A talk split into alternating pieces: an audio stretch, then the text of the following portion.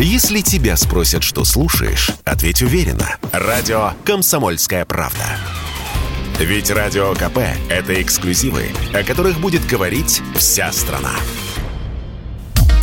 Из-за девальвации рубля, санкций и проблем с логистикой импортный алкоголь в России на рубеже февраля и марта заметно подорожал. Одни наименования на 15-20%, другие сразу вдвое. Некоторые глобальные компании приостановили поставки, что коснулось таких брендов, как Джемисон, Абсолют, Джонни Уокер, Бейлис и других. В результате импорт алкоголя в Россию по итогам этого года упадет на 20-40%, оценивают эксперты. Но на самом деле сократится главным образом не импорт, а спрос, и уже впоследствии будут сокращаться поставки считает руководитель Центра исследований федерального и регионального рынков алкоголя Вадим Дробис. Вот что он сказал в интервью Радио КП.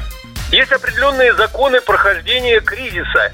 Я их анализировал, начиная с 98-го, потом 2008 потом 14-15 и все протекало одинаково. Резкий рост курса валют, как правило, там, ну, в два раза как минимум. Рост цен на импортный алкоголь на 20-25%. Снижение спроса на импортный алкоголь примерно на 30%. И вот это снижение держится примерно первые полтора года кризиса. За это время люди привыкают к кризису, э, бизнес привыкает к кризису, к новым ценам все привыкают. Но самое главное, за это время адаптируется к кризису средний класс импортный алкоголь, начиная примерно так, ну вот с 14-15 года, пьет в России только средний класс и больше никто.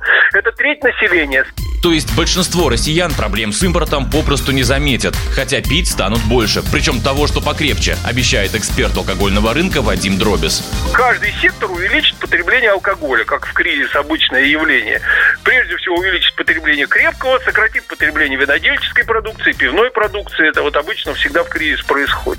Помочь импорту решило государство. Теперь маркировать импортный алкоголь можно будет не только в Калининградской области, но и в других регионах. Их определит правительство. Соответствующий законопроект приняла Госдума во втором и третьем чтении. Поясню, сейчас ввозимое в Россию спиртное маркируют либо в странах-производителях, либо на складах в странах Балтии. Для поставщиков это дополнительные издержки. Эксперимент по маркировке бутылок внутри России уже проводится в Калининградской области. Принятый законопроект призван расширить эту практику.